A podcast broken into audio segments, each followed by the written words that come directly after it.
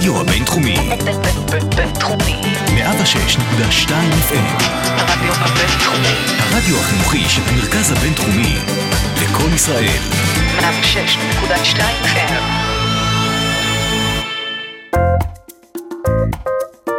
השעה הבינתחומית. פודקאסט שמחדד את המוח. עם שי קלוט. צהריים טובים לכל המאזינים שלנו, תודה שהצטרפתם אלינו לעוד תוכנית של השעה הבינתחומית, רצועת האקדמיה של הרדיו הבינתחומי. אני שי קלוט, ובמסגרת אה, pool התוכניות שלנו לקראת הבחירות, אה, אנחנו עדיין ב pool הזה, כן, היה לנו pool ראשון של הבחירות לכנסת ה-21, עכשיו אנחנו לקראת הכנסת ה-22. אה, אני מאוד שמחה לרא- לארח כאן איתי היום את דוקטור יניב רוזנאי, חבר סגל בבית הספר רדזינר למשפטים. אה, דוקטור רוזנאי מומחה למשפט חוקתי ומשפט חוקתי השוואתי. אנחנו נדבר איתו כאן היום על מספר סוגיות שעולות במסגרת אה, הבחירות, חלקן גם אה, רלוונטיות לבחירות הקודמות וכמובן לבחירות הנוכחיות. אה, אז צהריים טובים לדוקטור יניב רוזנאי. שלום שי, שלום למאזינים. אה, אז באמת, אה, כפי שהצגתי בפתיח, אנחנו מדברים אה, על אה, תחום ההתמחות שלך, על נושאים בתחום ההתמחות של המשפט החוקתי, וכמובן הכל בהסתכלות של הבחירות ושל הפוליטיקה. עכשיו, זה באמת נושאים מאוד מאוד פוליטיים, זה נושאים שהולכים ממש יד ביד לאורך כל ההיסטוריה, גם העולמית, גם בישראל. אה, ואנחנו נתחיל לצלול ככה לאט-לאט לתוך הנושאים. נתחיל מכל מה שקשור לחוקי חסינות, שזה בעצם אולי אחד הנושאים הכי אה, בוערים, או אחד הנושאים שהיו הכי הרבה על סדר היום, בכל מה שקשור להסכמים הקואליציוניים, שבסופו של דבר לא הבשילו אה, לכדי ממשלה, גם בסופו של דבר הגענו לבחירות נוספות. אז באמת, מה זה חוקי חסינות? מה הם באים לעשות? אז באמת הרעיון של חסינות, של, וכאן אנחנו מדברים על חסינות של חברי הכנסת, זה מה שהיה במוקד הדיון בתקופה האחרונה. חסינות זה דבר שהוא קיים, הוא קיים בישראל, הוא קיים ב, אה, ברוב המדינות אה, בעולם, הוא לא דבר חדש, הוא דבר שהוא יחסית עתיק. הרעיון היה להגן על חברי הפרלמנט מפני אה, לחצים או, או, או ניסיונות לאיים אה, על חברי הפרלמנט, אבל מטעם הרשות המבצעת, כן? אם נחשוב על זה רגע היסטורית, אז הפרלמנט רוצה להגן על עצמו מפני הכוח של המלך, לצורך העניין, ואז קבעו מספר דברים שחוסים תחת חסינות, כדי שבאמת הנציג של הנבחר הציבור יוכל למלא אה, את עבודתו באופן אה, אה, נאמן וללא מורא, ללא חשש, להגיד את מה שעל ליבו, באמת כדי לבצע את התפקיד בצורה הטובה ביותר. לכן לצורך העניין קבעו, אה, או מוכר בעולם, מספר דברים. קודם כל מוכרת החסינות המהותית. דברים שחבר הכנסת או חבר הפרלמנט בעולם אומר, עושה במסגרת התפקיד, שהם אינהרנטיים לתפקיד, על המעשים הללו יש לו חסינות מוחלטת שהיא גם לאורך זמן. גם אחרי שחבר הכנסת סיים את התפקיד שלו, עדיין לא ניתן יהיה להעמיד אותו לדין בדבר אותם דברים שהוא עשה, הוא או היא עשו במסגרת התפקיד. תוכל לתת איזושהי דוגמה שבאמת תמחיש את העניין הזה, את הנקודה הזאת ספציפית? כן, בוודאי. לצורך העניין, נאמר שחברת כנסת או חבר כנסת, אה, במהלך דיון במליאה של הכנסת, אומרים איזשהו משהו שהוא יכול להיות, או... אה, סוד מדינה לצורך העניין, או שאומרים משהו שבשיחה רגילה בין בני אדם היה נחשב לשון הרע. אז אותם חברי כנסת יהיו מוגנים על אותו אה, דיבור, בגלל שהוא נאמר במסגרת התפקיד, וככל שהוא היה קשור בקשר אה, עם התפקיד שלהם. אז זה באמת כדי להגן על חברי הכנסת שיוכלו לבצע את התפקיד שלהם באופן הטוב ביותר והחופשי ביותר.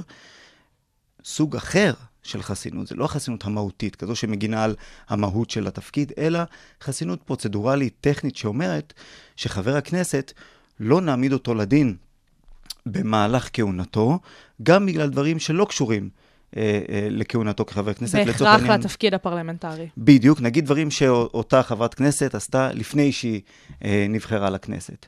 אה, אז הרעיון הוא שוב, כדי שהרשות המבצעת לא תנסה אה, להתנפל או לתקוף על איזשהו נציג של העם, אה, מוקנית לאותו נציג אה, אה, אותה הגנה גם פרוצדורלית.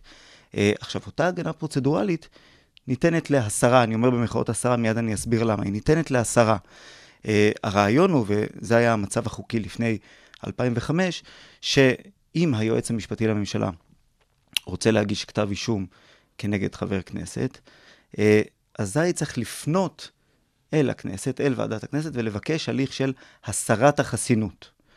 Uh, ב- ואיך ההסרה הזאת בזמנו באמת התקבלה? בדיוק, באותו הליך, מה שהיה קבוע לפני 2005, אה, ועדת הכנסת הייתה מתכנסת בהליך שאנחנו קוראים לו מעין שיפוטי. תחשבי על זה שחברי הכנסת חובשים איזשהו כובע שהוא מעין בית משפט. עכשיו הם לא רק מחוקקים, הם גם שופטים, מבצעים הליך שהוא מעין שיפוטי. בדיוק, הם אמורים לבחון את הראיות שמביא היועץ המשפטי לממשלה, את הטיעונים שלו, הם רוצים לשמוע את עמדת אה, חבר או חברת הכנסת ואת אה, באי כוחם, את עורכי הדין שלהם, ואז הם מחליטים האם יש באמת מקום להסיר או לא. אה, ב-2005 ההליך שונה מעט, אה, והנטל שונה. במקום שהיועץ המשפטי יצטרך לפנות לוועדת הכנסת כדי להסיר את החסינות, היום למעשה הסיפור הוא הפוך. היועץ המשפטי לממשלה מחליט להגיש כתב אישום, וחבר הכנסת, אם הוא רוצה לבקש חסינות, הוא זה שצריך לבוא עכשיו אל הכנסת ולבקש שיטילו עליו חסינות. אה, ואחרי שוועדת הכנסת מחליטה אם באמת להשאיר את החסינות, הדבר הזה דרוש גם אישרור של מליאת הכנסת. כלומר, יש פה איזשהו נטל שהוא גם קצת יותר כבד, אה, וגם עניין של הסרת החסינות או הותרת החסינות במקרה הזה, אם לצורך העניין, אם חברי הכנסת מחליטים להותיר את החסינות על כנה, אה, הם צריכים לעמוד במספר תנאים שבחוק, זה לא שכי בא להם. הם צריכים לעמוד במספר תנאים, למשל זה לא כי הם שהאכיפה- חברים של אותו חבר כנסת, יש פה איזה עניין וכל מיני פרמטרים שהם צריכים לעמוד בהם. בדיוק, בוודאי. הם צריכים להראות, למשל, שכתב האישום לא מוגש באופן סלקטיבי, שלא מנסים לרדוף את אותו חבר כנסת. אה, אז זה בגדול השינוי שהיה. אה, ומה ששמענו לפחות, אני לא ראיתי שום דבר כתוב, אבל הדברים שהיו בתקשורת הם שרוצים להחזיר את המצב בסך הכל למה שהיה אה, לפני 2005. אני רק רוצה לשאול שאלה בנוגע לזה, בנוגע לשינוי שקודם כל קרה בשנת 2005 וההשלכות שלו. אתה מדבר פה על משהו שאולי נשמע כן עניין של יותר נטל, באמת נטל הוכחה, או נטל ההליך הפרוצדורלי באמת של אישור החסינות, מתן החסינות. אה, האם זה לא רק משהו שהוא קצת קוסמטי? זאת אומרת, זה לא רק משהו של טרמינולוגיה? כמות החסינות שניתנה לפני 2005, אה, זאת אומרת שנשללה, או הזאת שניתנה לאחר, זה לא אותה כמות? או, אתה מבין מה אני שואלת? כן, האמת שאני לא יודע להגיד מספרית מה היה לפני ואחרי. אה, גם לא עברו מכיר- מעט שנים יחסית. נכון, אני לא 2005. מכיר הרבה מקרים מאז 2005 אה, אה, שהוועדה סירבה כן. שלא לתת חסינות, כלומר, או להסיר במחאות את החסינות. אה, זה לא רק עניין אה, אה, טכני, יש פה כמה היבטים. קודם כל, באמת, הנטל הזה שאתה צריך לבוא לוועדה ולהוכיח, ושנית, זה לא רק הוועדה. כלומר, אם הוועדה ואתה שולט בוועדה, והקואליציה שולטת בוועדה, הרבה יותר קל לה לקבל את החסינות. אם אחר כך צריך ללכת למליאת הכנסת, אז זה כבר נטל הרבה הרבה יותר כבד. זאת אומרת שבאמת, מבחינה טכנית, אנחנו רואים הרבה יותר קשה להשיג את החסינות החל משנת 2005. כן, בהחלט. עכשיו, חשוב לי גם להגיד עוד משהו, לפחות בהקשר של אה, ראש הממשלה. תראו, ה, כמו שאמרתי בתחילת הדברים, הרציונל המקורי של חסינות של חבר הכנסת היה שהפרלמנט לא, י, אה, אה, לא ירגיש שהוא נרדף על ידי הרשות המבצעת. כאן אנחנו מבקשים, למעשה, מה שמבקשים זה שראש הרשות המבצעת מבקש לה, אה, להגן על עצמו לצורך העניין מפני איזושהי רדיפה של אולי לכאורה אה, רשויות אכיפת החוק, או איני או יודע. רשות שופטת, או מי שלא רודף אחריו. בדיוק. יכול להיות שאנחנו צריכים פה בכלל מומחה מתחום אחר, שבודק רדיפות, אבל בסדר, זה נשאיר לתוכנית אחרת. אה, אולי פסיכולוגיה פוליטית, אנחנו אה, נשקול את הדברים הללו. אה, אבל באמת אנחנו ראינו שבכל מה שקשור לעניין החסינות, אה, היו כל מיני שינויים מלבד שינוי החוק בשנת 2005, נכון? כל מיני פסיקות של בית משפט בנוגע לעניין הזה, כל מיני החלטות של בית משפט. אה, יש כמה כאלה שאתה רוצה... אני אני חושב שההחלטה... לציין? אמ, ההחלטה החשובה ביותר שהיא רלוונטית לענייננו, היא זו שבית המשפט אומר שכאשר ועדת הכנסת יושבת לדון בענייני חסינות, היא באמת מפעילה תפקיד שהוא מעין שיפוטי. אה, ואני חושב שזו אולי הנקודה המרכזית ביותר. אה, היא צריכה לשקול את השיקולים הענייניים אה, ולקבל את ההחלטה בעיניים מקצועיות ושל מומחיות, לא כי זה מה שנכון להם פוליטית.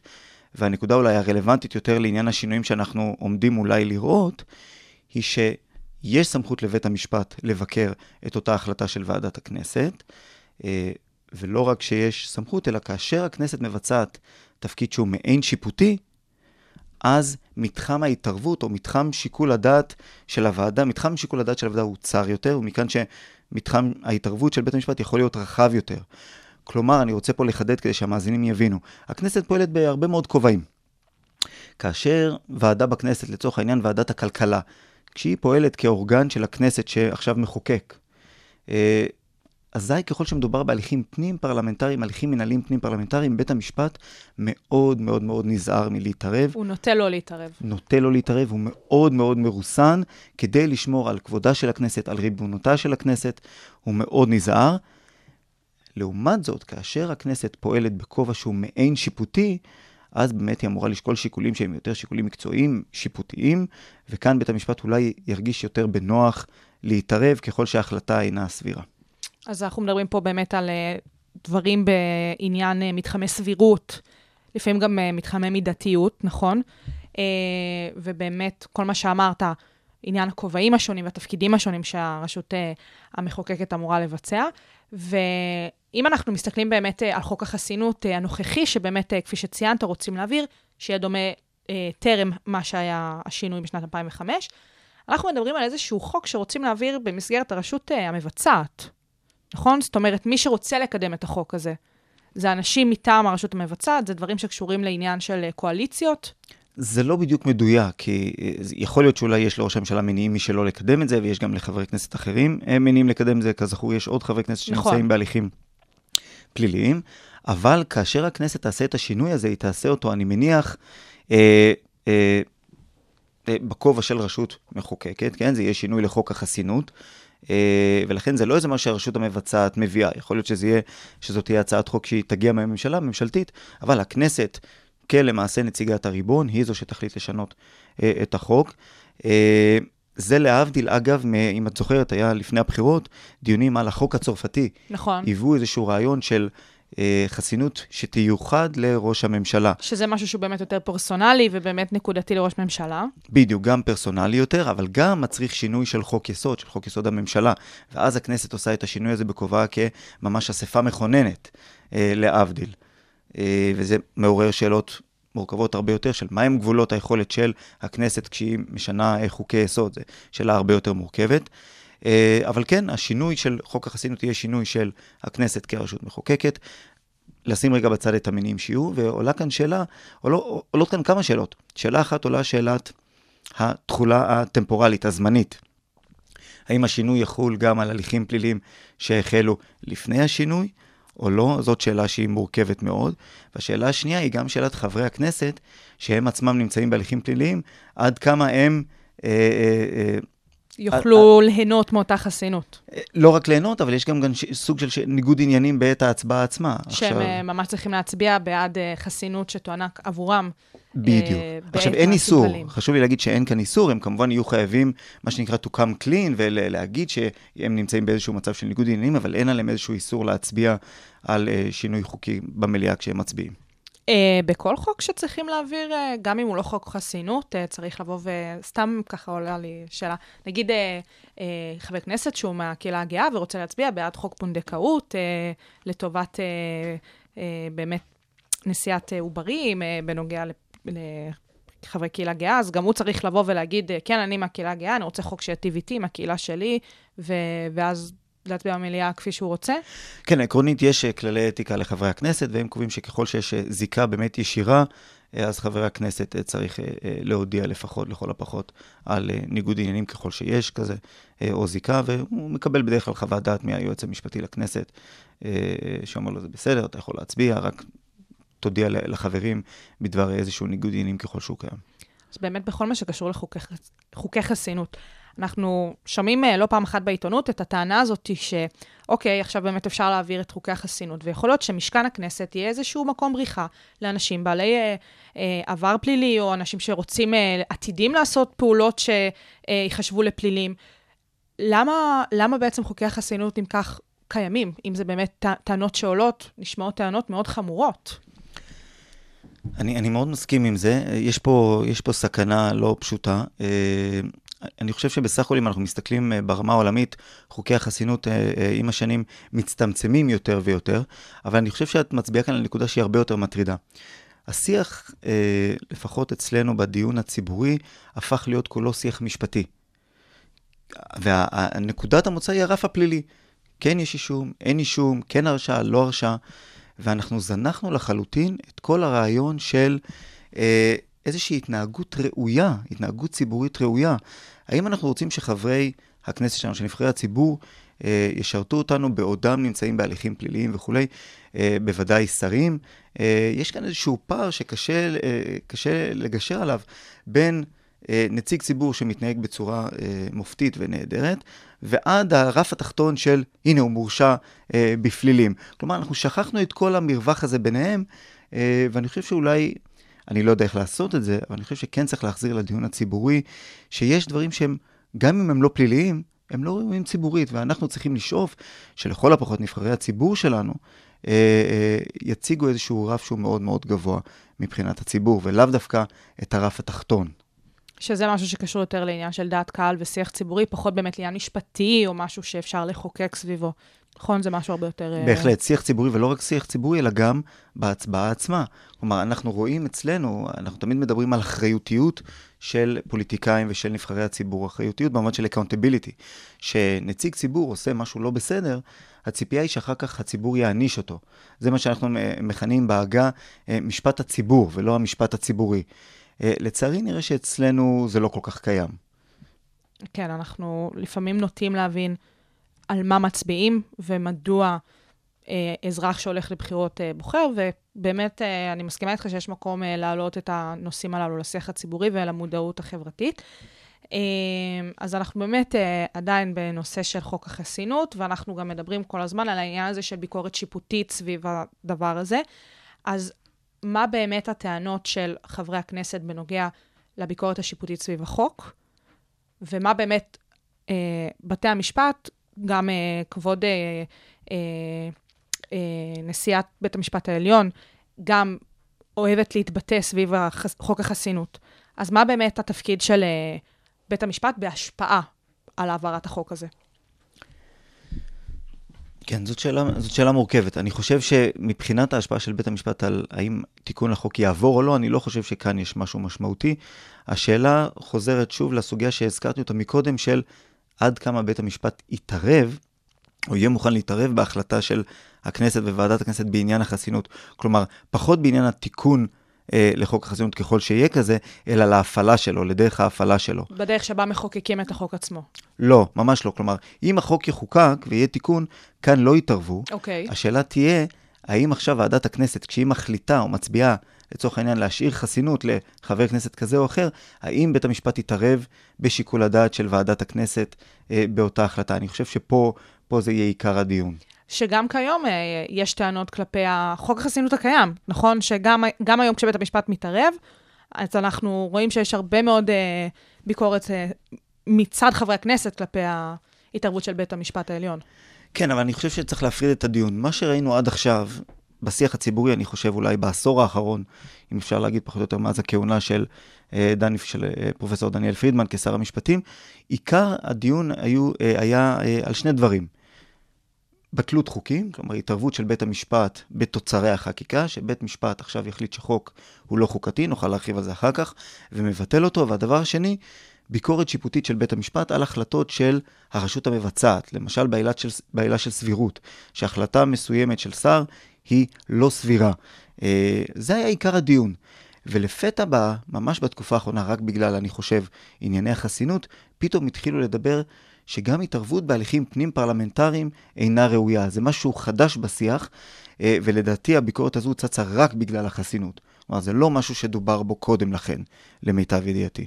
וזה באמת קולות קצת אה, שגורמים לחשש. עוד פעם, אנחנו מדברים על התערבות של בית המשפט, כשהתפקיד של הרשות אה, המחוקקת משנה את כובעה למשהו שהוא מעין שיפוטי, כפי שכבר ציינו קודם, וכפי שכבר הסברת, באמת אם התערבות אה, כבר קורית מצד בית המשפט, זה יותר בעניין המעשי והטכני של הדבר. זאת אומרת, לרשות המחוקקת אין את, המס... את הכלים לעשות את זה, ובית המשפט רוצה להתערב בשביל לעשות מעין אה, סידור, נכון? בהחלט, אני חושב, פה יש איזשהו אלמנט מאוד מאוד משמעותי, שהוא קריטי בתיאוריה חוקתית, אבל בשיח הציבורי הוא כמעט ולא נשמע. אם אנחנו נקרא את טורי הדעות בעיתונים השונים, תמיד אנחנו נראה ויכוח בין תומכי האקטיביזם השיפוטי, שהם מדברים על כך שבית המשפט צריך להציל לצורך העניין את הדמוקרטיה או להגן על המיעוט, ולעומת זאת את אלו שמתנגדים לה, לאקטיביזם השיפוטי, והם יגידו לא, הכנסת היא נציגת העם, הריבון, ולכן היא צריכה לפעול באופן חופשי וללא מגבלות. ואני חושב שכאן בוויכוח הדיכוטומי הזה משהו מתפספס. יש מה שאנחנו מכנים אותו בעיית הנציג. Agent problem או agency. Uh, איך אנחנו יודעים אם הנציג שלנו, אותו אחד שבחרנו שייצג אותנו, בשלב מסוים מפסיק לפעול לטובתנו, לטובת התכלית הציבורית או התועלת הציבורית, התועלת הכללית, ומחליט לפעול למענו.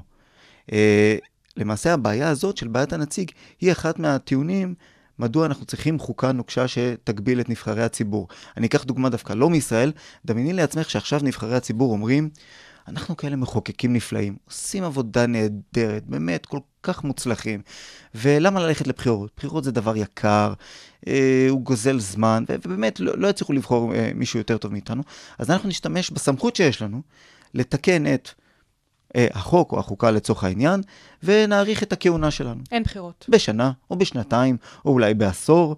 אה, באיזה שלב, באיזה שלב אנחנו יודעים שנציג הציבור כבר לא פועל לטובתנו אלא למענו, ואני חושב שסוגיית החסינות היא בהחלט מתחברת לבעיית הנציג. כאשר הנציגים מתחילים לשנות את החוקים כדי להגן על עצמם, אנחנו נמצאים כאן באיזושהי בעיה. אני חושבת שהדוגמה הזאת מסבירה את הסוגיה הזאת בצורה מאוד מאוד יפה. ואני מקווה שבאמת המאזינים שלנו ככה הצליחו לרדת לסוף דעת המטאפורה הזאת, הדימוי הזה. אה, ובאמת, סביב כל הסוגיה הזאת, אנחנו שומעים על אה, עוד דבר, על אה, עוד איזה מושג שאולי נשמע לנו קצת מוזר, כל מה שקשור לפסקאות התגברות, נכון?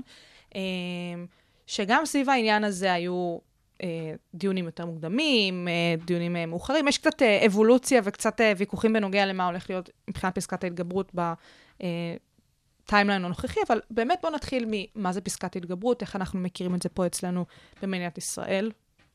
אוקיי, okay, אז באמת ההתגברות, אני שמח ששאלת את זה, כי ההתגברות הוא נושא מורכב, שלדעתי בשיח הציבורי הדיון הוא מעט רדוד. אז אה, אני חושב שכדאי קודם כל לחזור מעט אה, אחורה, אה, לשנת 92. ב-1992, נחקקו שני חוקי יסוד בדבר זכויות האדם. זה מה שאנחנו מכנים אותו גם מהפכה חוקתית. כן, חבר הכנסת פרופסור ארנון רובינשטיין העביר, אה, הוא יזם את זה כחבר כנסת, כהצעות פרטיות, שני חוקי יסוד בדבר זכויות אדם. חוק יסוד כבוד האדם וחירותו וחוק יסוד חופש העיסוק. חוקי היסוד הללו בפעם הראשונה למעשה קבעו איזה שהן מגבלות מהותיות על היכולת של הכנסת לחוקק חקיקה שפוגעת בזכויות אדם, למשל באופן שהוא לא מידתי, או לתכלית שהיא לא ראויה. אה, זה היה ב-92. מיד אחרי שנחקקו חוקי היסוד הללו, התעוררה איזושהי שאלה פוליטית שנראתה בהתחלה בכלל לא רלוונטית לעניין חוקי היסוד. אה, התעוררה בשיח אה, הפוליטי השאלה של הגבלת היכולת לאסור ייבוא של בשר שאינו כשר. היה איזשהו משבר פוליטי סביב הסיפור הזה של ייבוא בשר לא כשר, והוא התעורר בעקבות איזושהי אמירת אגב של שופט אה, בבית משפט עליון שאמר, תראו, דעו לכם שאם אתם הולכים להגביל עכשיו את היכולת של יבוא בשר לא כשר, אתם פוגעים למעשה בחופש העיסוק של אנשים שזה עיסוקם, ובית אה, המשפט עלול אולי לפסול את העניין הזה, העניין הזה הוא לא חוקתי. אה, ואז הממשלה התכנסה לדון איך אפשר לפתור את המשבר החוקתי הזה שהתפתח. ואחרי דיונים רבים עלו על איזשהו רעיון, רעיון שכבר נמצא בקנדה, והרעיון הוא פסקת התגברות. להוסיף לתוך חוק יסוד חופש העיסוק, במקרה הזה זה היה חוק היסוד הרלוונטי, איזושהי פסקה התגברות היא לא המילה המתאימה, אבל היות שזו המילה שרווחת בשיח הציבורי, אז אנחנו נשאר עם התגברות. אה, איזו פסקה שתאפשר למחוקקים להתגבר או על החלטה של בית משפט שאומרת שחוק הוא לא חוקתי, למעשה להתגבר על ההגבלות החוקתיות אה, המוטלות על המחוקק. על אותה פסילת חוק שבית המשפט העליון יטיל. בדיוק, אבל אם אני צריך רגע אה, להסביר את זה יותר בפשטות, נאמר שחוק היסוד אומר בפסקה מסוימת, אתם לא יכולים לפגוע בזכויות אדם באופן שהוא לא מידתי, עכשיו נוספת עוד פסקה לחוק יסוד חופש העיסוק, עוד סעיף שאומר, רגע, על אף האמור באותה פסקה, עדיין רוב חברי הכנסת, ברוב של 61 חברי הכנסת, יכולים באמת לחוקק כזה חוק שפוגע חופש העיסוק באופן לצורך העניין שהוא לא מידתי, או שהוא לא לתכלית ראויה, אם הם עושים את זה במודע, אם הם מודעים למה שהם עושים, והם, כשהם מחוקקים הם כותבים שהדבר הזה נעשה על אף האמור בחוק יסוד חופש העיסוק. כלומר, רוב חברי הכנסת, 61 חברי כנסת, יכולים לחוקק חוק שמתגבר על המכשולים החוקתיים שמוטלים על, על חברי הכנסת כשהם מחוקקים חוקים. למה דווקא 61 חברי כנסת? זה הרוב מתוך 120. אז החליטו אמרו- רוב. כן, זה הרוב של חברי הכנסת. כלומר, שיהיה איזשהו נטל, שלא עכשיו איזושהי קבוצה אה, אה, זמנית או מקרית תוכל אה, לחוקק, אלא באמת שיש לנו איזושהי מסה קריטית של חברי הכנסת שרוצים ללכת בכיוון הזה, והם עושים את זה במודע, כלומר, הם במודע מבינים שהחוק שהם מחוקקים פוגע בזכות חוקתית באופן שהוא אולי לא מידתי, כלומר, החוק הוא על פניו לא חוקתי, ועדיין אנחנו מרשים לחברי הכנסת לחוקק אותו. חוק כזה, חשוב לומר, לפי אותו תיקון שנכנס לחוק יסוד חופש העיסוק, יהיה תקף רק לארבע שנים. זאת אומרת, לכהונה של הכנסת, אבל uh, לפעמים הכנסת לא מכהנת כארבע שנים, עדיין ארבע שנים. בדיוק, ואם רוצים, אז צריכים לחוקק אחר כך מחדש, אם רוצים להמשיך. אז uh, לצורך הדיון התיאורטי, אפשר לחוקק את אותו חוק עוד ועוד ועוד. בהחלט. עכשיו, פה חשוב לי להגיד כמה דברים. אז אותו שינוי שנעשה בעקבות המשבר הפוליטי נעשה בשנת 94. בשנת 94 תוקן חוק יסוד חופש העיסוק, למעשה הביאו חוק יסוד חופש עיסוק חדש, ובו פסקת התגברות מלאה כזאת. לא עשו את אותו דבר בחוק יסוד כבוד האדם וחירותו, כלומר זה נעשה רק בחוק יסוד חופש העיסוק, ורק לצורך סיפור היבוא של בשר אינו כשר. לא. וזה החוק היחיד, למעשה, שנחקק באמצעות פסקת ההתגברות משנת 94 ועד היום. הכנסת לא עשתה שימוש נוסף בפסקת ההתגברות מאז.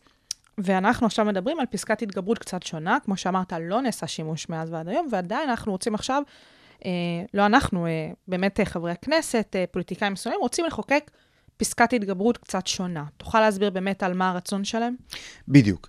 אה, מי שקורא את פסקי הדין של בית המשפט העליון מאז המהפכה החוקתית, רואה שבאמת המכשיר המרכזי לביקורת שיפוטית היה חוק יסוד כבוד האדם וחירותו. למעשה, חוק היסוד הזה הפך להיות מגילת זכויות האדם שלנו.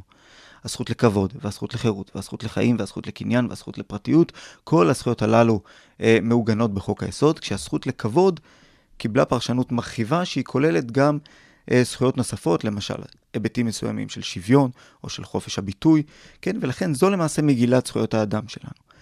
כעת, לפי הדיונים, אני מבין, הרעיון הוא לתקן את חוק יסוד כבוד האדם וחירותו, ולהוסיף פסקת התגברות גם לחוק יסוד זה. ובגלל זה היא נקראת כללית, נכון? זאת אומרת, הד... השיח הציבורי שאנחנו רואים באמת בעיתונות ובתקשורת, שמדברים על פסקת התגברות כללית, היא, כמו שאמרת, בגלל שהחוק, חוק היסוד הזה, הוא כל כך כללי וכל כך רחב ונוגע בכל כך הרבה תחומי עניין, שבגלל זה פסקת ההתגברות המדוברת היא כללית במרכאות. בדיוק, אני חושב שהכינוי כללי ניתן לה כעת, כי בזמנו היה דיון בעקבות אה, אה, פרשות ה, אה, המסתננים למיניהם, אה, או מבקשי המקלט, אה, היה רעיון להכניס פסקת התגברות רק לעניין אה, אותם חוקים, רק לגבי אותם פסיקות. אה, ואז אמרו, טוב, זאת תהיה פסקת התגברות ספציפית לאותו נושא. זהו. כאן אנחנו מדברים על איזושהי פסקת התגברות כללית, שבאמת תחול אה, על כל הזכויות אה, אה, המוגנות מכוח חוק יסוד וחירותו. עכשיו, זה כבר מהווה שינוי מאוד מאוד משמעותי של השדה החוקתי שלנו. יש הבדל בין פסקת התגברות שהיא רלוונטית רק לחופש העיסוק, שעם כל הכבוד לחוק יסוד חופש העיסוק, הוא לא המכשיר המרכזי להגנה על זכויות אדם, לבין עכשיו אה, לאפשר התגברות גם על הזכות לחיים, גם על הזכות לחירות. כלומר, באמצעות פסקת התגברות, לצורך העניין, רק כדי שהמאזינים יבינו, אנחנו אה, אומרים למחוקקים, מותר ל... 61 חברי כנסת, אנחנו מיד נדבר על המספר, אם זה באמת המספר. אנחנו מאפשרים ל-61 מחברי הכנסת לחוקק חוק לצורך העניין, שפוגע בזכות לחיים, לתכלית שהיא לא ראויה, ובלבד שיש לנו את הרוב של 61, ושהם מבינים שזה מה שהם עושים. על אף האמור, ונתקן את זה פעם נוספת עוד ארבע שנים. בדיוק. עכשיו, כאן חשוב לי להגיד משהו לגבי המרכיבים השונים. אה, דוקטור הלל סומר, גם כן מה, אה, מהמרכז הבינתחומי, פרסם איזשהו מאמר נהדר לא מזמן בכתב העת חוקים, ושם הוא כותב, תראו, פסקת התגברות זה לא איזה דבר בינארי, יש 50 גוונים של פסקת התגברות אם תרצו. אפשר לחשוב על כל מיני אה, אה, אה, סגנונות של עיצוב פסקת התגברות. נושא אחד מרכזי שמדברים עליו בעיקר הוא הרוב. אה, הרי אם אנחנו מדברים על רוב של 61, למעשה זה רוב שלכל קואליציה יש. נכון. זה לא באמת רוב שקשה לעמוד בו, במיוחד אם יש משמעת קואליציונית. אז זה לא באמת איזשהו אתגר פרוצדורלי אה, קשה. אבל אם, ככל שאנחנו עולים למעלה ועולים בדרישת מספר חברי הכנסת, למשל 65 או 68 או 70, או למשל הולכים על איזושהי נוסחה שונה שאומרת קואליציה פלוס חמישה לצורך העניין.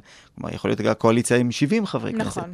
אה, אז אנחנו מקשים יותר על חברי הכנסת לפגוע בזכויות אדם חוקתיות. אה, אז זה נושא אחד, המספר. הנושא השני הוא אה, משך התקופה. זה יכול להיות ארבע שנים, אבל אולי זה גם יכול להיות חמש, ואולי אפשר לקבוע שחוק היסוד ימשיך אוטומטית. אה, בהצבעה אחת, כלומר לא נצטרך לחוקק אותו מחדש, יש כל מיני מנגנונים גם לעניין הזמני, הטמפורלי. אה, ועוד נקודה מעניינת שהלל סומר מעלה למשל, אה, זה אולי הגבלת מספר הפעמים שאפשר להשתמש בכזו פסקת התגברות. כלומר, למה לא לחשוב על משהו כמו 3 strikes? אה, אוקיי, אתם רוצים, אתם, חברי הכנסת, רוצים לחוקק חוקים שפוגעים בזכויות אדם באופן שהוא לצורך העניין לא מידתי או לא חוקתי, אין בעיה, אנחנו נאפשר לכם לעשות את זה, אבל לא תוכלו לעשות את זה יותר מנגיד שלוש פעמים בקדנציה. אה, בקדנציה. נגיד, סתם מספר, זה מה שאפשר לדבר עליו. החשש הוא כמובן שאם חברי הכנסת יבינו שיש מגבלה של שלוש פעמים, אז הם יגידו למה לא לנצל את כן, כל כבר- שלוש כבר הפעמים האלה. מנצלת. יש לנו, אז חבל רק פעם אחת. אז uh, יש עם זה כמובן בעיות לא פשוטות. אבל עדיין זה נקודות שהוא מעלה, שיכול להיות שבאמת מבחינת השיח והדיון לא חשבו עליהן. בהחלט. אז אלה דברים שאני חושב שלא נמצאים כרגע בשיח הציבורי וחשוב לדון בהם. חשוב גם להבין כמה מה, אה, אה, מהדברים האולי מוזרים שנובעים משיטת המשפט המוזרה שלנו. אה, אנחנו מדברים על רוב של 61 או 65, כאשר למעשה בשביל לתקן את חוק יסוד האדם וחירותו, מספיק כל רוב של חברי הכנסת. לצורך העניין, שניים מול אחד, שני חברי כנסת מול אחד שמתנגד, יכולים לתקן את חוק יסוד האדם וחירותו. אז יש שיגידו, רגע, זה לא הגיוני. בשביל, רק בשביל לפגוע באיזושהי זכות שמנויה בחוק היסוד צריך צריך רוב של 61. לצורך העניין 61 או יותר, אבל בשביל לשנות לחלוטין, אה, לא צריך איזשהו רוב מיוחד, אז זו באמת איזושהי אנומליה שהיא אצלנו. אה, כמובן שלשנות את חוק יסוד כבוד האדם וחירותו זה כבר משהו אחר לחלוטין. זה לא עניין זה של רוב או נתפס מיעוט. אחרת, ובוודאי. עכשיו, אתה באמת uh, מסביר ששיטת הבחירות אצלנו היא קצת אחרת, שיטת המשטר, וגם uh, כפי שציינת את הנקודות שמעלה דוקטור הלל סומר uh, אצלו במאמר, אנחנו יודעים שיש פסקאות התגברות בעוד מקומות בעולם. זאת אומרת, זו לא המצאה ישראלית, יש אותה בכל מיני תצורות, בכל מיני מדינות. אז בוא באמת תסביר לנו מה אנחנו מכירים, ולמה זה לא יכול להיות אצלנו. נקודה טובה. אז באמת, הלל סומר במאמרו מראה שפסקת ההתגברות היא לא דבר שהוא ייחודי לישראל. זה קיים למשל באחת מהמדינות באוסטרליה, בוויקטוריה אה, ובפינלנד, אבל עיקר הדיון, או אם מסתכלים ברמה השוואתית, עיקר הדיון סביב פסקת התגברות מגיע מקנדה. קנדה זו המדינה אולי המפורסמת ביותר שבה יש פסקת התגברות, אה, וכאן אני חושב חשוב לעמוד גם על ההבדלים בין קנדה ובין ישראל, וגם אולי להגיע קצת אה, היסטורית למניעים שהניעו את הקנדים לחוקק כזה, כזו פסקה. אז בקנדה הכל התחיל עם הרעיון של הפדרציה, של המדינה, לחוקק מגילת זכויות מלאה, כן, זה הצ'רטר הקנדי בדבר זכויות אדם, והייתה התנגדות של הפרובינציות. הפרובינציות בתוך קנדה פחדו שעכשיו הפדרציה תכפה עליהם כל מיני דברים, אז אמרו, אנחנו, אנחנו מוכנים לכזו מגילת זכויות, ובתנאי שתהיה לנו איזושהי אפשרות אה, פתח להתגבר. פתח מילוט בדיוק, שכזה. איזושהי דלת יציאה לנושאים ספציפיים שחשובים לנו. ואכן, בצ'רטר הקנדי נקבעה אותה פסקת התגברות, שמאפשרת להתגבר עם, אה, אה, על אחת מההוראות של הצ'רטר, ופה זה, עניין, זה ליבת העניין. הפדרציה בקנדה, כלומר הממשל הפדרלי בקנדה, או המחוקק הקנדי, מעולם לא הפעיל את פסקת ההתגברות הזו, מאז 1982. הפעמים היחידות שהפסקה הזו הופעלה, היא הופעלה בתוך הפרובינציות עצמם לעניינים שהיה חשוב להם, וגם זה במספר בודד של פעמים. אה, אז קשה באמת ללמוד משהו מקנדה בהקשר הזה. כי אה, באמת זה משהו שפוליטיקאים מכוונים אליו. זאת אומרת, כשהם מעלים טענות סביב אה, אותה פסקת התגברות שרוצים להעביר פה בארץ, אז אותם פוליטיקאים אומרים, רגע, אבל בקנדה יש... בעצם אנחנו מבינים שזה לא כל כך דומה כמו שהם רוצים שנחשוב. בדיוק, זה ממש לא דומה, התכלית של כל פסקת ההתגברות הקנדית היא שונה לחלוטין, וגם בקנדה יש זכויות מסוימות שאי אפשר דו- אה, אה, אה, לגעת בהן, שהן היו חשובות לפרובינציות, למשל עניין השפה. אה, אז שוב, אולי דווקא כאן כן אפשר ללמוד משהו מקנדה ולעשות איזושהי התאמה לעניין זכויות מסוימות. הרי האם אנחנו נתייחס לקניין או לפרטיות באותו אופן כמו שאנחנו נתייחס לכבוד, לזכות לכבוד או לזכות לחיים? אני לא בטוח, אז גם כאן אפשר לחשוב על איזשהו נכון. מנגנון שיעשה החרגה מן ההתגברות. אה, אבל בסך הכל אני חושב, אם אנחנו שמים את קנדה בצד, התגברות היא לא משהו שאנחנו רואים אותו בעולם. כן? זה, זה, זה מנגנון שקיים, אבל אנחנו לא מפעילים אותו. לא מפעילים אותו בבטח שלו בקנדה, והוא כמעט ולא קיים במדינות אחרות. כלומר, הוא קיים בפינלנד, כמו שאמרתי, ובאוסטרליה בצורה אה, מינימלית, אה, ובקנדה, ששם זה כמעט לא מופעל, אבל ביתר מדינות העולם אין רעיון של התגברות. במדינות הדמוקרטיות. במדינות הדמוקרטיות אין, ולמעשה, אם אנחנו מסתכלים רגע ברמה עולמית, המגמה העיקרית היא כן ללכת לכיוון של ביקורת שיפוטית, כמובן מגילת זכויות אדם רחבה, וביקורת שיפוטית. אה, אם אנחנו מסתכלים רגע על ציר הזמן, אז לצורך העניין, לפני מלחמת העולם השנייה, בערך 20% מחוקות העולם כללו מנגנונים של ביקורת שיפוטית. היום, כבר למעלה מ-85% מהחוקות בעולם כבר כוללות כאלה מנגנונים של ביקורת שיפוטית. וזה הולך יד ביד, יחד עם מגילת זכויות אדם, שהיא בדרך כלל מאוד מאוד רחבה ומקיפה. זה משהו שאין לנו. אין לנו פה לא חוקה ולא מגילת זכויות אדם. אין לנו חוקה נוקשה, אני כן חושב שיש לנו חוקה, כלומר חוקי היסוד שלנו מתפקדים כחוקה, אבל אין לנו חוקה אחת נוקשה עם מגילת זכויות אדם רחבה. ולי זה נראה חבל ובעיקר עצוב, שאנחנו נהיה המדינה הדמוקרטית היחידה בלי זכות חוקתית מפורשת לשוויון לצורך העניין. באים הפוליטיקאים ואומרים, רגע, אבל גם בבריטניה הגדולה אין אה, מגילת זכויות אדם ישירה. למה אנחנו יכולים להיות בריטים? או, מעולה. אני חושב שהסוגיה הבריטית היא באמת סוגיה נהדרת. אה, בסך הכל אנחנו מרגישים מאוד בנוח אה, להישען על אנגליה, כן? בסך הכל הגענו מהמנדט הבריטי, כן? משיטת המשטר שלנו אה, לא רחוקה מאוד מזו הבריטית. אה, אני חושב שיש הבדלים מאוד מאוד דרמטיים בין אנגליה ובין ישראל. זה נכון שבאנגליה אין חוקה, אגב, אנגליה וניו זילנד הן המדינות היחידות בעולם בלי חוקה נוקשה, אה, ובאמת באנגליה אין חוקה נוקשה ואין מגילת זכויות אדם בתוך החוקה, אבל כן יש מנגנונים אחרים שבאים אה, לפצות על החסר הזה. למשל, יש חוק זכויות אדם, ה-Human Rights Act מ-1998. חוק זכויות האדם, מה שהוא עשה, הוא הכניס לתוך המשפט האנגלי את האמנה האירופית לזכויות אדם מ-1950. אתה יכול להסביר רגע על, על האמנה הזאת שנייה בהרחבה קצת? בוודאי, כן. יש את מה שנקרא באירופה, יש את מה שאנחנו מכנים אותו מועצת אירופה, The Council of Europe. זה לא האיחוד האירופי, זה גוף אחר לחלוטין, שיש בו 47 מדינות חברות, וכל אותן מדינות חברות הן גם חברות באמנה האירופית לזכויות אדם. זו אמנה מאוד ארוכה שכוללת אגד רחב מאוד של זכויות, של זכויות אדם, שהמדינות החברות מחויבות להגן ולכבד את הזכויות הללו, ולא רק שהן מחויבות אה, להגן על הזכויות הללו, אלא הן שהן נותנות סמכות לבית משפט על-מדינתי, זה בית המשפט האירופי לזכויות אדם שיושב בשטרסבורג, לדון בתביעות של אפילו יחידים, כנגד המדינה שלהם עצמם, בנוגע להפרה של זכויות אדם, והחלטות של בית המשפט האירופי בשטרסבורג מחייבות את המדינה. כלומר, לצורך העניין, אם אני אזרח בריטי שהזכויות שלי נפגעות, בין אם זה בחוק או בהחלטה מינהלית לצורך העניין, אני יכול לפנות, אחרי שמיציתי את ההליכים אצלי במדינה, לפנות לשטרסבורג באופן ישיר.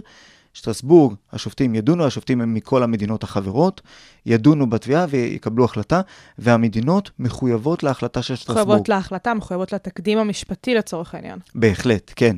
עכשיו, אה, כאן גם אגב אולי ראוי לפתוח סוגריים, אצלנו יש דיון על מינוי שופטים כל הזמן, אפשר לדבר על זה אולי יותר מאוחר. תשימי לב שכאן מדינות אירופה נותנות סמכות שיפוט לשופטים שבכלל לא מהמדינה לא שלהם. אז יש פה דפיציט דמוקרטי הרבה יותר גדול מזה שניתן לפעמים אצלנו. התקדים שניתן uh, בנוגע לסוגיה במדינה X, הוא גם יהיה על מדינה Y? זאת אומרת, אם עכשיו מגיע אזרח בריטי ומדבר, בית המשפט החליט כך וכך, עכשיו מגיע אזרח בלגי, אני לא יודעת אם בלגיה חברה uh, ב, uh, במסגרת ההסכמים הללו, אותו תקדים גם uh, יכול לחול עליו? הם לא משתמשים במונח של תקדים מחייב, ועקרונית בדרך כלל בית המשפט אה, ישתדל להיבנות על ההחלטות שלו, והוא תמיד יצטט אותן, אבל פה חשוב להעיר משהו. בית המשפט בשטרסבורג מכיר באיזשהו מרחב תמרון שיש למדינות השונות. כי אם ניקח למשל את סוגיית חופש הדת. חופש הדת בטורקיה הוא לא דומה לחופש הדת בהכרח במדינות אחרות אה, באירופה. חד משמעית. ולכן אין בדיוק תקדים מחייב, כי בית המשפט כן מקנה איזשהו מרחב תמרון, הם קוראים לזה margin of appreciation, מאוד מאוד רחב למדינות השונות. לכן זה לא בדיוק החלה של תקדים מחייב, אה, אבל כן בית המשפט בהחלט מזכיר כל הזמן ונבנה על פסיקה קודמת שלו. אז באמת, אז- אה, אנחנו מדברים עוד פעם על העניין הבריטי. בדיוק, אז נחזור רגע לאנגליה, אז באמת, קודם כל יש לנו את שטרסבורג ואת חוק זכויות האדם, אז זה באמת מכשיר אחד מאוד מאוד חשוב שאין לנו. כלומר, כל אלה שאומרים, רגע, בואו נלך עכשיו ונהיה כמו האנגלים, אז הטיעון הנגדי יכול להיות, מה זאת אומרת, אתם רוצים גם להצטרף לבית המשפט האירופי לזכויות אדם ולחתום על לא האמנה. האירופית, חוץ מהיורוויז'ן. כן. אמ, אז זה דבר אחד. הדבר השני החשוב, אה, שהוא באמת נובע מחוק זכויות האדם, אה, זה הדבר הבא.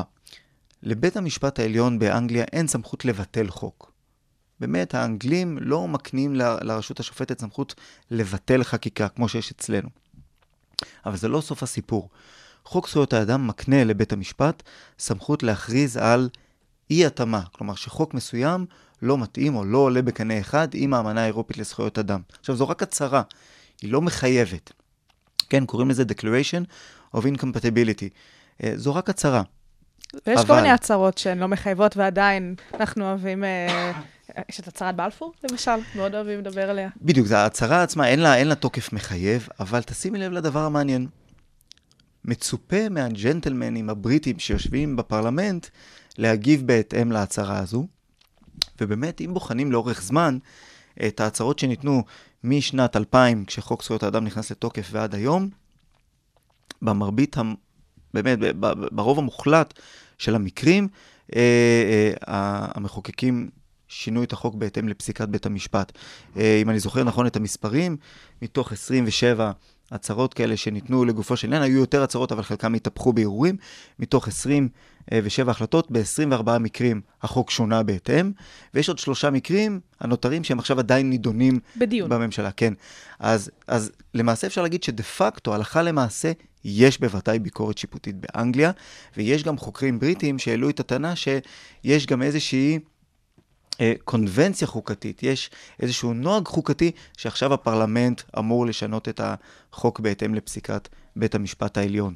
אז הדיון הבריטי, אני חושב, זה חשוב להבין קודם כל את עניין שטרסבורג, דבר שני, את הצהרות אי ההתאמה, וחשוב גם להבין גם את השוני המבני וגם את השוני התרבותי.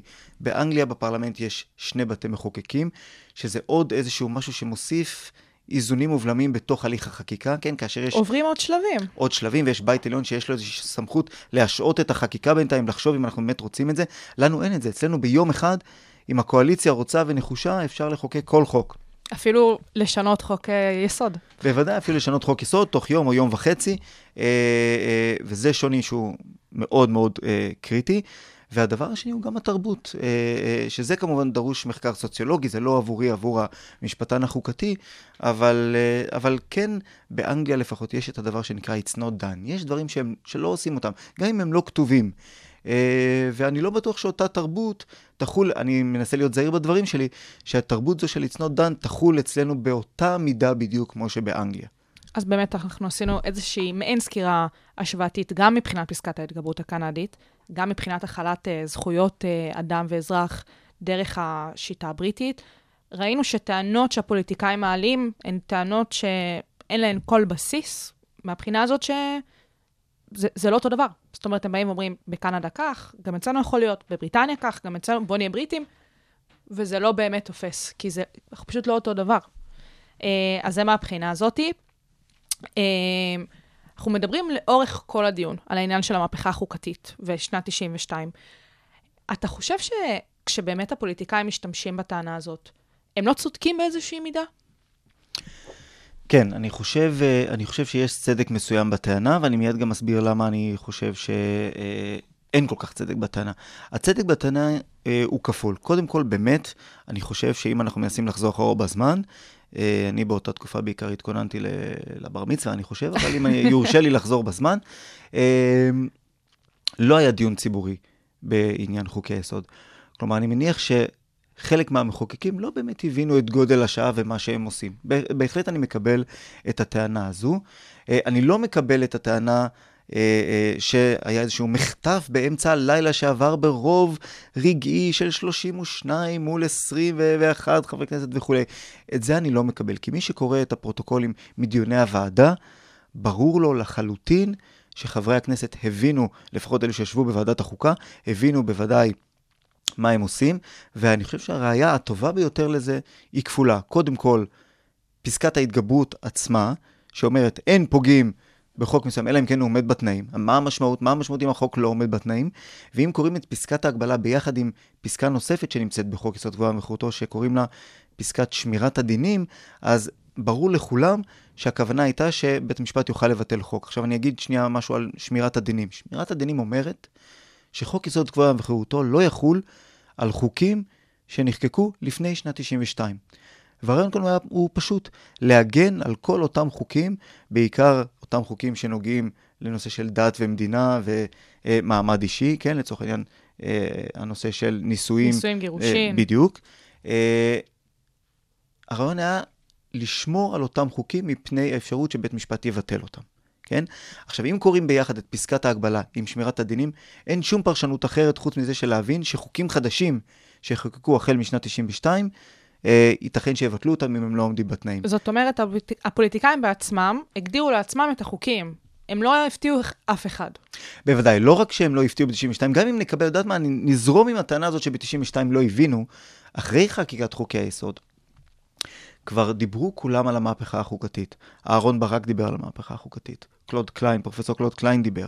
פרופסור אמנון רובינשטיין, כולם כתבו ודיברו על המהפכה החוקתית, ועדיין בשנת 94, אותו מהלך שדיברנו עליו עם התיקון של חוק יסוד חופש העיסוק, חברי הכנסת ברוב מאוד מאוד משמעותי תיקנו את חוק יסוד חופש העיסוק, הם עשו גם איזשהו תיקון קטן אה, בחוק יסוד כבוד וחירותו והכניסו את הכרזת העצמאות לתוך חוק היסוד. כלומר, כבר ברוב הרבה יותר גדול, חברי הכנסת הבינו מה המשמעות של בטלות חוקים, שאחרת אין משמעות לפסקת ההתגברות. אם הם לא פחדו שיבטלו את אותו חוק בעניין בשר, אז אין משמעות לפסקת ההתגברות, ולכן זה ברור שאם חלק מחברי הכנסת לא הבינו ב-92, ב-94 זה כבר היה ברור לכולם, וזה עוד לפני פסק הדין בעניין בנק מזרחי שניתן ב-1995, אותו פסק דין מרכזי שבו בית המשפט קבע אה, אה, אה, את אותה החלטה דרמטית שאכן לכנסת יש סמכות מכוננת ושחוקי היסוד הם בעלי מעמד חוקתי, ושיש לבית המשפט סמכות לבטל חוקים. לבטל חוקים. אבל חשוב להגיד שמאז 95, בסך הכל בוטלו 18 הוראות חוק, אפילו לא חוקים שלמים, 18 הוראות חוק מאז, שאני חושב שאולי במבט עולמי זה באמת לא זהו, משהו דרמטי. זהו, מבחינה השוואתית, אני חושבת שראיתי טבלה ממש השבוע, שמראה בארצות הברית, ומראה בגרמניה, ומראה בצרפת, ומראה בבריטניה. אה, זה נראה באמת שזעקות הפוליטיקאים, אין להן שחר. זאת אומרת, אנחנו רואים את ההבדלים, וזה פשוט פסיכי. אז גם פה צריך להיזהר עם, ה, עם הטיעונים. אני מסכים שברמה אה, השוואתית, אני לא חושב שמבחינת בטלות, אם סופרים בטלות, אנחנו נמצאים באיזשהו מקום חריג, ממש לא, אולי ההפך, דווקא באיזשהו מקום שמרני. אם אני יכול לספר איזשהו משהו אנקדוטלי, הייתי בדיוק בכנס בינלאומי, ישב לידי פרופסור אה, אה, מאוסטריה, ושאלתי לו, תגיד, כמה, כמה חוקים בית המשפט החוקתי האוסטרי מבטל? אז הוא אומר לי, מה זאת אומרת, כמה בשנה? אמרתי לו, כן, כמה חוקים בשנה? אני לא יודע, 20, 30, אנחנו לא סופרים, אבל מה שצריך לבטל, מה שצריך לבטל, מבטלים, כן? אה, אז, אז אני באמת לא חושב שזה משהו חריג, אבל פה צריך להיזהר. ההשפעה של המהפכה החוקתית לא נמדדת רק בכמה חוקים בית המשפט ביטל. ההשפעה של בית המשפט הולכת עמוק יותר. כבר בהליך החקיקה, בין אם זה בכנסת ובין אם זה בתוך הממשלה, חברי הכנסת ואנשי המקצוע אה, לוקחים בחשבון את חוקי היסוד והזכויות האדם, ומנסים להתאים את החקיקה המוצעת באופן שעולה בקנה אחד עם חוקי היסוד. אבל זאת הייתה המטרה, לא? זאת אומרת, בשביל מה עשו את זה אם לא? בוודאי, חד משמעית, חוק היסוד אומר שכל רשות מרשויות השלטון חייבת לכבד את הזכויות, וזה אומר שגם הכנסת והממשלה, כשהן מחוקקות חוקים, צריכות לכבד זכויות היסוד, בוודאי. אני חושבת שחשוב שנציין שכל מה שקשור לבטלות חוקים, אה, באמת אה, לאור חוקי היסוד, מדברים על מהפכה חוקתית ועל עניין בנק המזרחי, אבל אנחנו כן יודעים שבית המשפט העליון ביטל חוקים טרם חוקי היסוד. נכון, בהחלט. אה, בדיוק עכשיו חגגנו 50 שנה לפסק דין בעניין ברגמן, אותו פסק דין מ-69, שבו בפעם הראשונה בית המשפט העליון מבטל חוק, אה, אז היה השופט לנדוי אה, שכתב את פסק הדין, אבל שם הבטלות הייתה מעט שונה ממה שאנחנו רואים היום. זה היה למעשה חוק שלא עמד בתנאים הפרוצדורליים של חוק יסוד הכנסת. ההסתכלות לא הייתה שונה. ההסתכלות הייתה שונה. הבחנה למה מבטלים את החוק, והטיעונים וההסברים של השופטים היו שונים, אבל זה קרה, זאת אומרת, זה לא משהו ש... בדיוק, כלומר, השופט לנדוי באותו פסק דין נזהר מאוד אה, אה, מלקבוע איזה שהם מסמרות לגבי אה, המעמד החוקתי של חוקי יסוד, הוא מאוד נזהר מלקבוע כאלה דברים גדולים, אבל הלכה למעשה, הוא עשה משהו מאוד מאוד אקטיביסטי, ביטל בפעם הראשונה חוק של הכנסת, בלי שהייתה לו סמכות מפורשת לעשות את זה, שזה אחד מהטיעונים שאנחנו שומעים היום לגבי בית המשפט, כאשר הוא נותן פרשנות, לדעתי, מאוד מרח... רחבה למונח של שוויון בבחירות למשל, וכשנותנים מעמד לעותר ציבורי, אז היה אותו דוקטור ברגמן שעתר נגד החוק, שחלק מהדיונים שאנחנו שומעים היום. אנחנו מדברים פה על ביטול חוקים של הכנסת, של הרשות המחוקקת, ומה בעניין ביטול החלטות של הממשלה, של הרשות המבצעת? גם זה אנחנו יודעים שהיה בעבר, וכמובן אה, קורה גם היום. אז כן, אז זו באמת נקודה מאוד מאוד חשובה, אני חושב, בהקשר של הרפורמות ששמענו עליהן אה, אה, לפני הבחירות הקודמות. אה, הנושא הוא כזה, בית המשפט בהחלט מבקר גם החלטות של הרשות המבצעת. חקיקת משנה, צווים, אה, החלטות שונות של המינהל, בוודאי זה חלק מהתפקיד שלו כדי לוודא שרשות המינהל, שזו הרשות המבצעת, פועלת בהתאם לחוק. כלומר, בית המשפט, כשהוא עושה ביקורת שיפוטית על אה, החלטות של הרשות המבצעת, הוא למעשה מגן על הפרדת הרשויות. הוא מגן על הכנסת ועל ההחלטות של הכנסת, כדי לוודא שהרשות המבצעת לא חורגת מסמכות, או לא מפעילה את הסמכות שלה משיקולים זרים, והחלטות כאלה נעשו מאז קום המדינה. זה בוודאי אין משהו חדש. אה, אני חושב שעיקר הטיעון אה, כנגד בית המשפט נוגע למשהו מאוד מאוד ספציפי, לעילת הסבירות. אה, עכשיו, גם עילת הסבירות זה לא דבר חדש, זה דבר שהיה קיים עוד בשנות ה-60 וה-70, אבל אני חושב שאולי הטיעון שאנחנו שומעים היום הוא שבית המשפט קצת מרחיק לכת עם איך שהוא מפרש את עילת הסבירות, ושהוא בוחן את המשקל השונה שניתן לשיקולים שונים שהרשות המבצעת שוקלת, ואז אומרים, רגע, אם בית המשפט מתערב ומחליט שמשהו לא סביר, אז הוא למעשה נכנס לנעלי הרשות, ואת זה רוצים למנוע. עכשיו, אני שמעתי, לא ראיתי שום דבר כתוב, אבל שאחת מההצעות אה, אה, לצמצום סמכות בית המשפט אמרה לבטל את עילת הסבירות. לבטל אותה לחלוטין. לבטל אותה שבית לחלוטין. המשפט לא יוכל במהלך הדיונים להביא את זה כטענה ללמה הרשות המבצעת עושה את התהליכים בצורה לא, לא סבירה בעצם. בהחלט, או לצמצם אפילו באופן מאוד משמעותי, שזה רק תהיה אי סבירות קיצונית שנוגעת באי חוקיות לצורך העניין. וזה כבר נראה משהו מאוד מאוד בעייתי. תחשבי למשל, שעכשיו שר מחליט לעשות איזשהו משהו, מקבל איזושהי החלטה אה, שהיא במסגרת הסמכות שלו. זה משהו שהחוק מותיר לו, אבל השיקול שהוא שוקל הוא שיקול זר לחלוטין. אפילו, אה, אה, כן, לא משהו שהוא לא חוקי. חייזר. להעדיף, להעדיף אה, קרוב משפחה או משהו כזה. אה, אה, נראה לי שאם אנחנו מבטלים את עילת הסבירות או אי סבירות, זה כבר משהו שהוא מאוד מאוד מרחיק לכת. אני לא מאמין שנגיע לשם. כי זה כבר באמת, אנחנו מדברים פה על... אה, כמעט שינוי משטרי, כלומר, זו פגיעה מאוד מאוד קשה בהפרדת הרשויות. כלומר, משהו פחות דמוקרטי. חד משמעית, אנחנו, כשאנחנו מדברים על דמוקרטיה, אחד מה, כלומר, שניים מהעקרונות המרכזיים בדמוקרטיה זה הפרדת רשויות ושלטון החוק. כבר אמרתי מקודם, כשאנחנו, כשבית המשפט אה, מבקר את ההחלטות של הרשות המבצעת, הוא למעשה מגן על הכנסת, הוא מגן על העם, כי הוא מוודא שההחלטות של העם באמת מתבצעות באופן אה, ראוי. אה, זה משהו שהוא מאוד מאוד דרמטי, ואני חושב שזו אולי, אולי הנקודה או המקום להזכיר, אם התייחסתי עכשיו לשתי הרשויות, לרשות המבצעת ולרשות המחוקקת, אני חושב גם שהפוליטיקאים שזועקים יום-יום על כך שבית המשפט הוא מפקיע, מפקיע את ריבונות העם ופועל באופן לא דמוקרטי וכולי, קצת נובחים על העץ הלא נכון. אה, ואני חושב שאולי כן צריך להסיט את הזרקור דווקא למערכת היחסים בין הרשות המבצעת לרשות המחוקקת. שאנחנו יודעים שבעצם הרשות המבצעת יוצאת מתוך הרשות המחוקקת, אצלנו אין הפרדה של הרשויות האלה באופן מוחלט, ובאמת בוא תסביר על הבעיות האלה ולמה הדיון הזה צריך להתמקד דווקא שם. אז אני חושב שאם אנחנו מסתכלים ב... בעשורים האחרונים אנחנו רואים חיזוק משמעותי של כוחה של הרשות המבצעת. זה בא לידי ביטוי בהרבה מאוד דברים, כולם מכירים את חוק ההסדרים המפורסם, כן? אותו גוף חקיקה ענק שמגיע ביחד עם התקציב, ורוב הרפורמות המשמעותיות מתבצעות בהליך הזה, שזה הליך חקיקה בדרך כלל מאוד מאוד מהיר.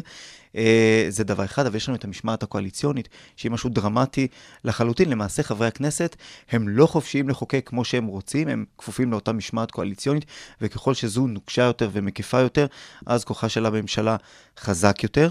אם לוקחים את זה בחשבון ביחד עם העובדה שמאז שנת 2014 כבר אין לנו הצבעת אי אמון כמו שהיא הייתה פעם. פעם היה מספיק להצביע אי אמון, כלומר אם היה רוב לאי אמון, אה, אה, היינו הולכים לבחירות. הממשלה מפורקת, הכנסת מפורקת, ו... בדיוק, והיום זה לא המצב, היום יש לנו מה שנקרא אי אמון קונסטרוקטיבי, שלמעשה אם רוצים לקבל אי אמון, לא רק שצריך רוב של 61 מחברי הכנסת, אלא צריך גם להציג כבר ממשלה חלופית. שזה דבר שהוא מאוד לא סביר שיקרה, אז פה ירד איזשהו אמצעי פיקוח מאוד משמעותי, וגם אם לוקחים בחשבון את כל סאגת התקציב הדו-שנתי שהייתה, אה, שאני לא יודעת כמה להיכנס לזה, למעשה מה שקרה מאז שנת 2008, הממשלה הפכה את התקציב, במקום תקציב של אחת לשנה, תקציב שנתי, לתקציב דו-שנתי, אחת לשנתיים להביא את התקציב לאישור הכנסת. זה כמובן היה מאוד מאוד נוח לממשלה, שהיא לא צריכה עכשיו להתחיל נכון. משא ומתן כל שנה, אבל זה גם מנע אמצעי פיקוח מאוד משמעותי של הכנסת, שאכן היה צריך להצביע על uh, התקציב אחת לשנה.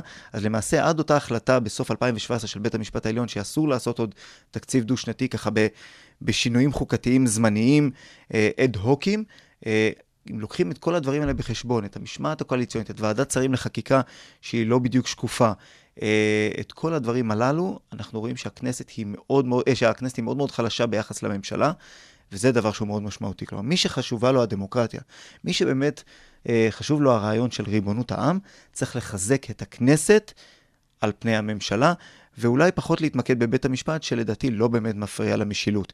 אם, אם לוקחים מספרית את מספר המקרים שבית המשפט התערב בעתירות כנגד המדינה, זה זניח, אנחנו מדברים על משהו סביב ה-10% בערך.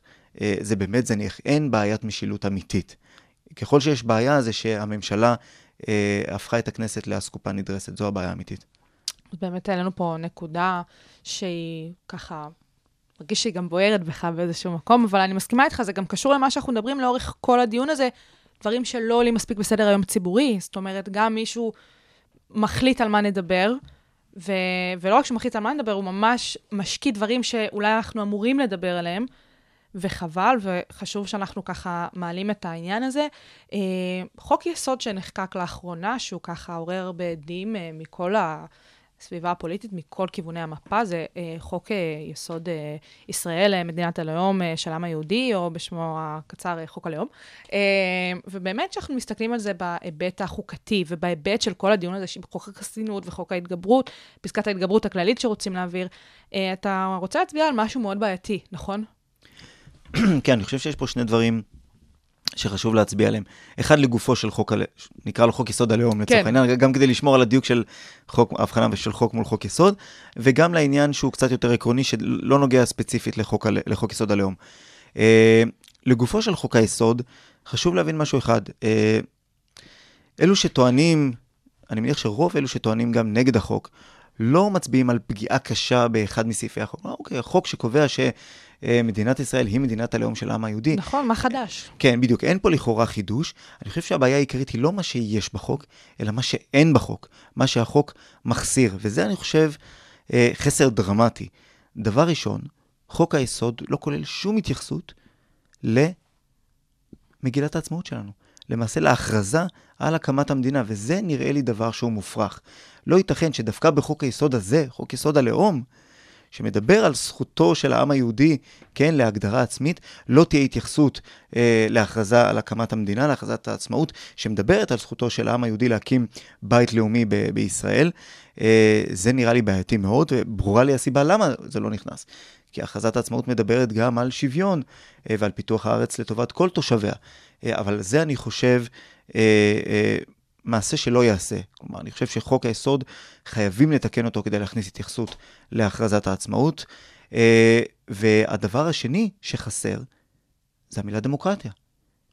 מדינת ישראל היא לא רק מדינה יהודית, היא גם מדינה דמוקרטית. גם כך כתוב במגילת העצמאות. אז, אז בדיוק, אז פה כדאי קצת להבהיר, כי זה טיעון שעולה הרבה. המילה דמוקרטיה עצמה לא נמצאת בהכרזת העצמאות. אה, אבל ברור לכולם שההכרזה מדברת על מדינה דמוקרטית, גם בגלל הזכויות שנמצאת וגם ההפניה לאותה החלטה מפורסמת 181 של האו"ם, שדיברה על אה, חוקה דמוקרטית. ברור לכולם שמדובר על דמוקרטיה. אה, ואם חוק היסוד אמור לשקף איזושהי זהות לאומית, איזושהי זהות חוקתית, אז הוא לא עושה את זה. הוא בסך הכל מעגן בעין רק היבט אחד של הזהות, את זה היהודי. אבל הדבר החשוב ביותר בשילוב הזה של יהודית ודמוקרטית, זה וו החיבור. אנחנו לא רק מדינה יהודית, ואנחנו לא רק מדינה דמוקרטית, אנחנו מדינה יהודית ודמוקרטית. ועצם העובדה שהשמיטו את המילה דמוקרטית במכוון, היא בעייתית ביותר, to say the least. אז אלו שני שינויים אני חושב שחייבים לעשות, והדבר השלישי הוא האלמנט של שוויון. אה, אלו שהרגישו נפגעים ביותר מחוק הלאום זה המיעוט שאינו יהודי, אה, שרוצה גם להרגיש חלק מהעם, חלק מ-we the people. אה, ואני חושב שהדרך הטובה ביותר אה, איכשהו לענות על החשש הזה, הייתה שהחוק יכלול גם הוראה בדבר שזה שאנחנו מדברים על זכות להגדרה עצמית שייחודית לעם היהודי, לא סותר את זה שלכל אדם פה יש, לכל אזרח במדינה, יהיו זכויות שוות ומלאות. וזה חבל שלא ניצלו את ההזדמנות הזו והכניסו גם את, גם את השוויון. ולאלו שאומרים, טוב, אבל מה אתה רוצה מהשוויון? זה לא קשור בכלל לחוק הלאום. זה לא כזה בעיה, אפשר היה לתקן את חוק יסוד כבוד וחירותו באותו הזמן ולהכניס באופן מפורש את השוויון את שם. את השוויון. וגם יכולים לבוא ולהגיד שבגלל אה, פסיקות בית המשפט, אה, חוק היסוד של כבוד האדם וחירותו כבר באיזשהו מקום כן נותן את הזיקה הזאת לזכויות שוויון. אז, אה, אז האמת היא שאלו שטוענים נגד התיקון, זה בדיוק מה שאומרים, מה אתם רוצים? שוויון כבר יש מפסיקת בית המשפט. אז כאן חשוב להעמיד כמה דברים על דיוקם. ראשית, לא כל הזכות לשוויון, כלומר, זה לא הזכות לשוויון שהיא זכות עצמאית שעומדת על רגליים עצמאיות, שזוכה למעמד חוקתי, אלא רק היבטים מסוימים שקשורים לכבוד האדם. אה, וזה דבר אחד. והדבר השני, ההכנסה של שוויון במסגרת חוק סביבה וחירותו נעשתה מכוח פסיקה של בית המשפט העליון. בית המשפט העליון לא מחויב להלכות שלו. אולי בית משפט בהרכב אחר עוד שלוש או ארבע שנים יחליט ששוויון בעצם הוא לא חלק מכבוד האדם וחירותו, ולכן היה חשוב לעגן את השוויון באופן מפורש. אז זה פרטיקולרית לעניין חוק הלאום. השאלה העקרונית יותר, שעכשיו התעוררה בעקבות חוק הלאום, זה האם בכלל בית המשפט העליון יכול לדון בעתירות נגד חוק הלאום, כי הוגשו אה, עתירות רבות נגד חוק היסוד, וזו שאלה קשה בפני עצמה, שלמעשה בית המשפט העליון מעולם לא הכריע בשאלה הזו, וייתכן שכעת אה, בית המשפט אמור לדון אה, בעתירות של חוק הלאום, בחוק יסוד הלאום בהרכב מורחב של 11 שופטים, אולי בית המשפט העליון יחליט להגיד משהו בנושא הזה. אז לא ירחק היום שנשמע באמת את קולו של בית המשפט, גם uh, בדבר uh, חוק יסוד uh, uh, הלאום. ובאמת uh, דיברנו כאן על המון המון נושאים מגוונים אה, גם היסטוריים, גם השוואתיים, אה, גם פוליטיים, כמובן חוקתיים. אה, אז אני רק רוצה להודות לך לפני הכל, דוקטור יניב רוזנאי, שהיית כאן איתנו היום. ואתם המאזינים שלנו, תמיד יכולים לחפש אותנו באתר שלנו, ב-FM, באפליקציה. אנחנו נהיה כאן כל שבוע, כמובן. אני הייתי שי קלוט, תודה רבה לכם שהאזנתם. תודה רבה.